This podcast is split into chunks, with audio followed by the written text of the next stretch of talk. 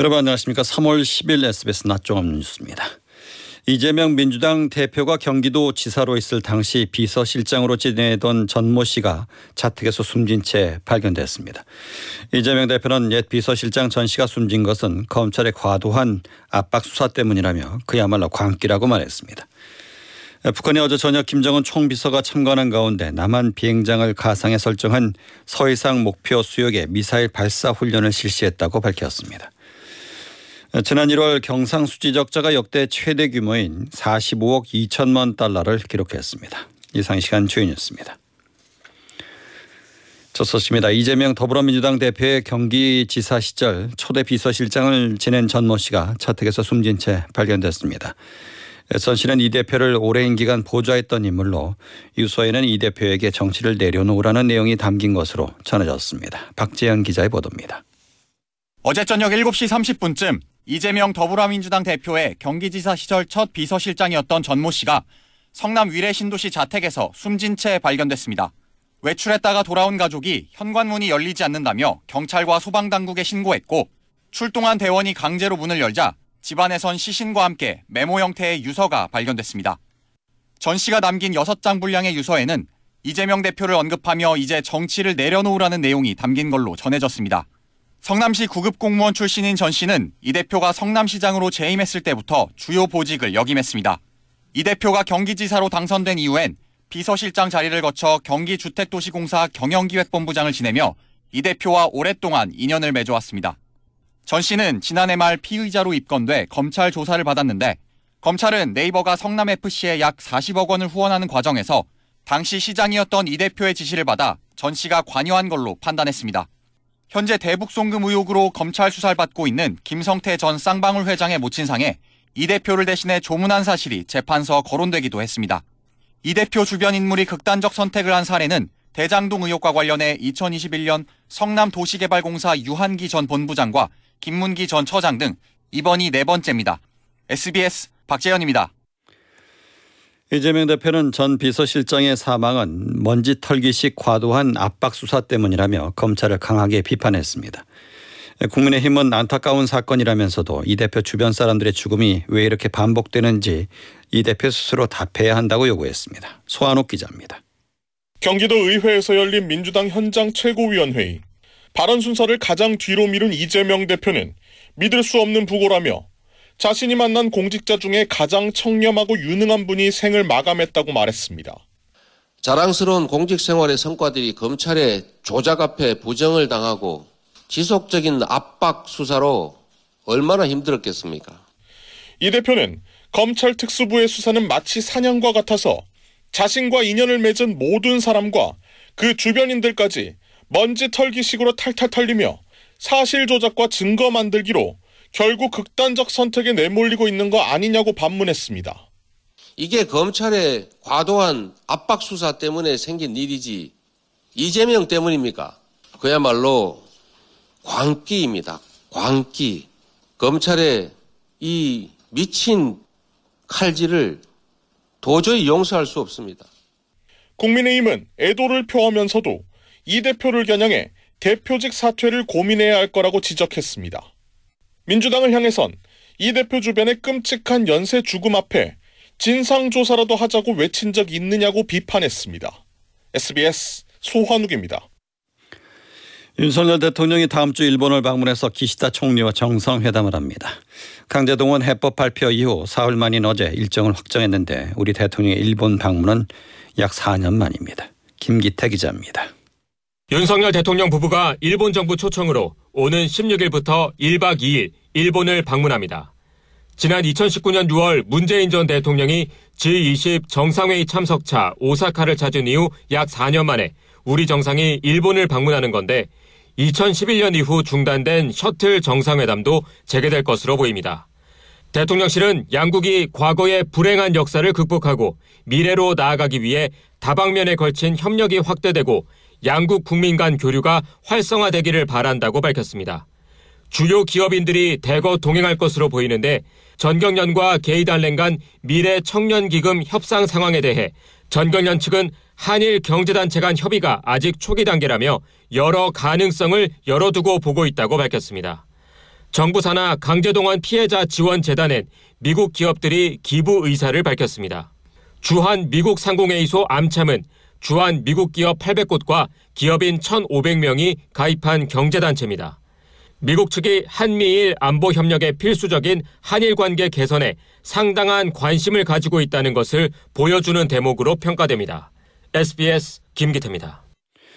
지난 1월 경상수지 적자가 역대 최대 규모인 45억 2천만 달러를 기록했습니다. 수출 부진에다가 코로나19 방역 완화 영향으로 여행 수지 적자 규모가 커졌기 때문입니다. 보도에 송욱 기자입니다. 한국은행은 올해 1월 경상수지가 45억 2천만 달러, 약 5조 9,664억 원 적자로 집계됐다고 밝혔습니다. 적자 규모는 관련 통계가 시작된 1980년 1월 이후 최대 기록입니다. 경상수지는 지난해 11월 2억 2천만 달러 적자에서 12월 배당소득 수지 증가로 26억 8천만 달러 흑자 전환했지만 두 달 연속 흑자 기조를 이어가는 데 실패했습니다. 무엇보다 상품 수지가 수출 부진으로 1년 전보다 90억 달러 급감한 74억 6천만 달러 적자를 기록한 영향이 가장 컸습니다. 상품 수지 적자액 역시 통계 작성 이래 가장 많았습니다. 서비스 수지는 32억 7천만 달러 적자를 기록했는데 1년 전보다 적자 폭이 24억 4천만 달러나 커졌습니다. 특히 코로나19 방역 완화의 영향으로 여행 수지 적자가 1년 사이 3배 가까이 늘었습니다. 본원 소득 수지는 63억 8천만 달러 흑자로 지난해 1월보다 45억 1천만 달러 증가했습니다. 국내 기업의 해외 법인이 본사로 거액의 배당금을 송금한 데 따른 것으로 분석됐습니다.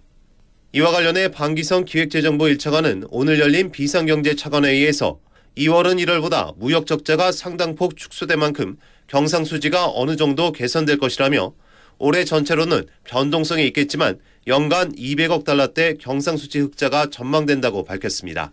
SBS 송욱입니다. 네, 월드 베이스볼 클래식 소식입니다. 어제 우리 대표팀이 필승 상대로 꼽았던 호주에 패하면서 오늘 한일전은 그야말로 벼랑 끝 승부가 되었습니다. 일본 킬러로 불렸던 베테랑 김광현 투수가 메이저리그 슈퍼스타 다르빗슈와 선발 맞대결을 펼칩니다.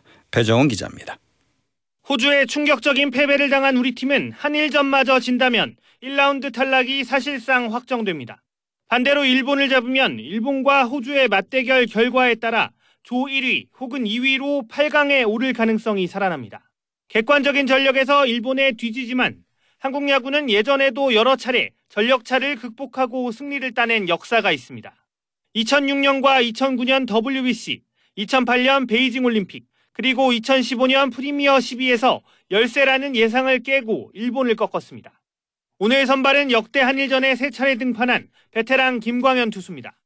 메이저리그에서 활약한 경험도 있는 특급 좌완 김광현이 오타니, 무라카미, 요시다 등 왼손 타자 위주인 상대 중심 타선을 잘 봉쇄한다면 이변이 가능합니다.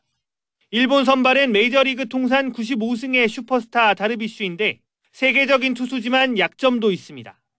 최근 4시즌 동안 빅리그에서 네 번째로 많은 도루 57개를 허용할 정도로 투구 동작이 느려 에드먼과 김하성, 김혜성, 박혜민, 최지훈 등 빠른 주자들이 출루만 하면 충분히 도루를 노릴 수 있습니다. 특히 에드먼은 빅리그에서 다르비슈를 상대로 16타수 6안타, 타율 3할 7푼 5리를 기록할 정도로 강했습니다. 배수진을 친 대표팀은 오늘 벼랑 끝 한일전에 모든 것을 겁니다. SBS 배정훈입니다. 북한이 어제 저녁 김정은 총비서 참관 하에 남한 비행장을 겨냥하는 화력 훈련을 진행했다고 밝혔습니다. 같은 장소에서 동시에 미사일을 발사하는 훈련이었는데 김정은의 딸 주에도 동행했습니다. 안정식 기자입니다. 김정은 노동당 총비서가 어제 서부전선 화성 포병부대의 화력 훈련을 참관했다고 조선중앙통신이 보도했습니다. 조선중앙통신은 김정은 총비서가 서부전선에서 적들의 작전 비행장을 담당하는 부대의 실전 대응 태세를 판정 검열했다고 전했습니다. 북한은 화력 습격 중대가 적의 작전 비행장을 가상에 설정한 서해상의 목표 수역에 일제 사격을 가해 실전 대응 능력을 과시했다고 밝혔습니다. 이번 훈련이 남한의 비행장을 겨냥해 실시된 미사일 발사 훈련이었다는 뜻입니다. 북한이 공개한 사진을 보면 신형 전술 유도탄이 동시에 적어도 6기 발사된 것으로 보입니다. 김정은의 훈련 참관에는 딸 주에도 동행했습니다.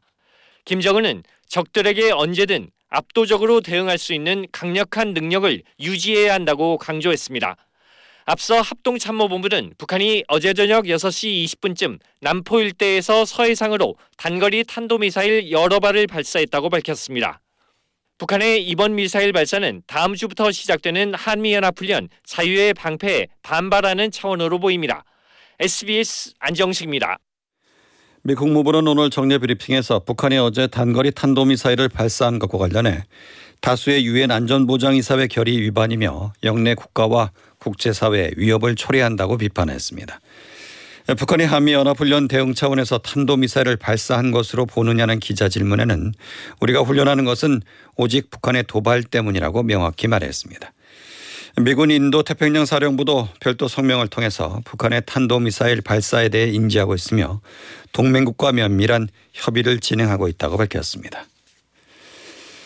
조 바이든 미 대통령이 사상 최대 규모의 국방 예산을 의회에 요청했습니다. 중국과 러시아와 함께 북한과 이란 등을 위협으로 규정하고 핵 억제력 강화를 포함한 군사력 현대화에 힘쓰겠다고 밝혔습니다. 워싱턴에서 남승모 특파원입니다. 바이든 대통령이 발표한 올해 회계연도 국방 예산안은 8,420억 달러, 우리 돈 1,111조 원입니다. 지난해보다 3.2% 260억 달러 늘어난 것으로 사상 최대 규모입니다. 바이든 대통령은 국방 예산과 관련해 중국과의 글로벌 경쟁에서 승리하고 우크라이나 지원을 계속해 나가기 위한 중요한 투자라고 밝혔습니다. 먼저 이번 예산안이 국방 전략에 따라 중국의 도전을 우선순위에 놓는다며 중국을 정조준했습니다. 중국과 러시아 외의 지속적인 위협으로는 북한과 이란, 폭력적 극단주의 조직을 꼽았습니다. 북한과 러시아 등 곳곳에서 불거지고 있는 핵 위협에 대응해 강력한 핵 억제력 투자도 약속했습니다.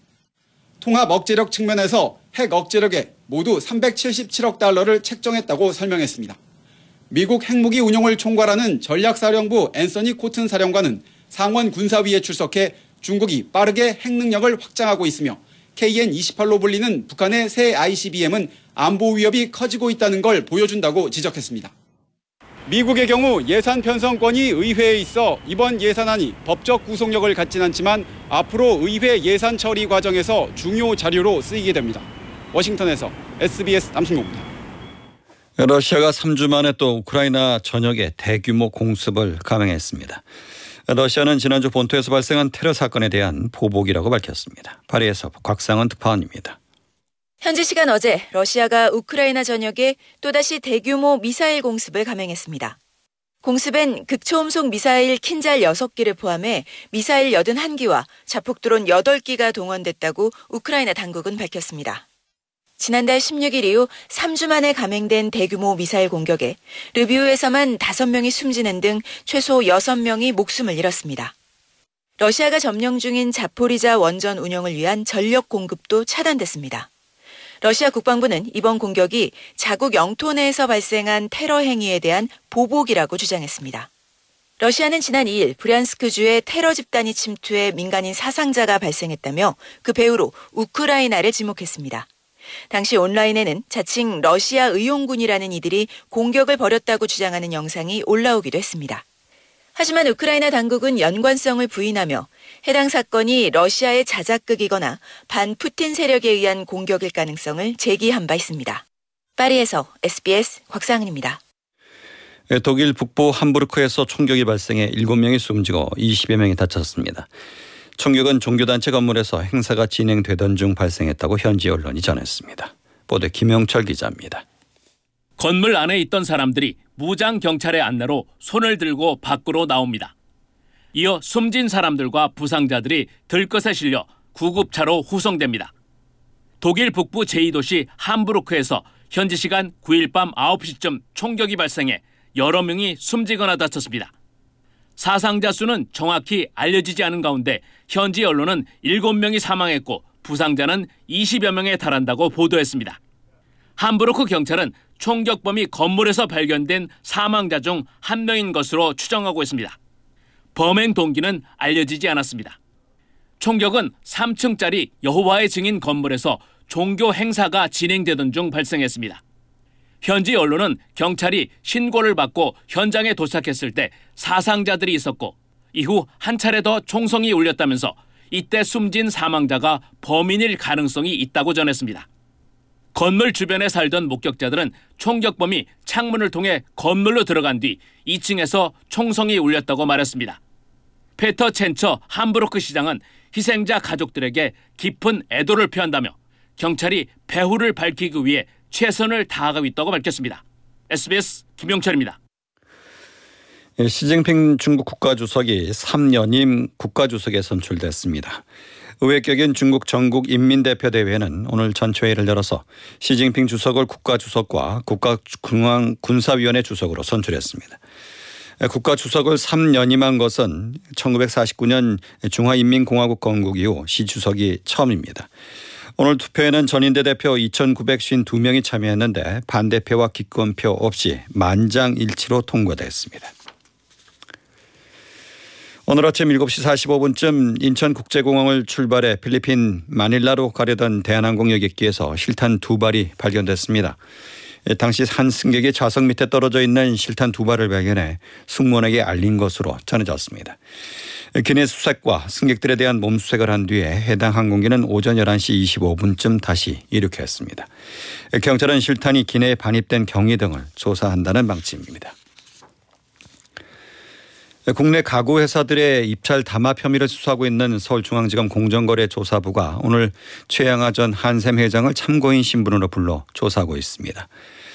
검찰은 국내 주요 가구 업체 10여 곳이 신축 아파트에 빌트인 형태로 들어갈 특판 가구 납품사를 정하는 과정에서 대규모 담합을 벌인 정황을 포착해 공정거래법 건설산업기본법 위반 혐의로 수사해 왔습니다.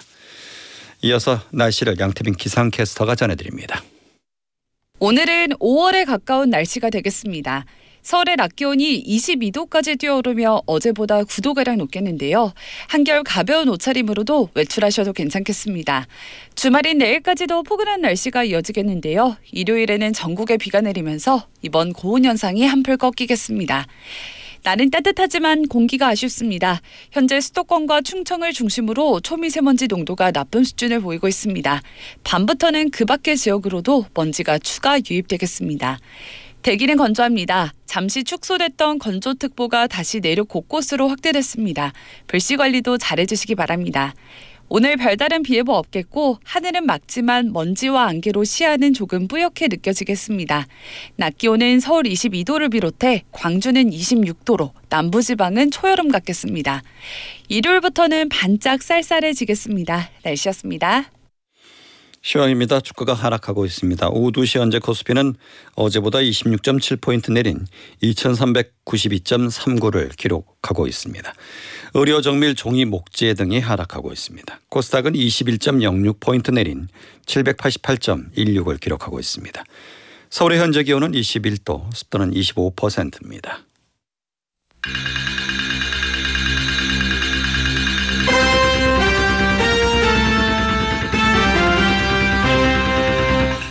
SBS 낮종업 뉴스 진행의 박광범이었습니다.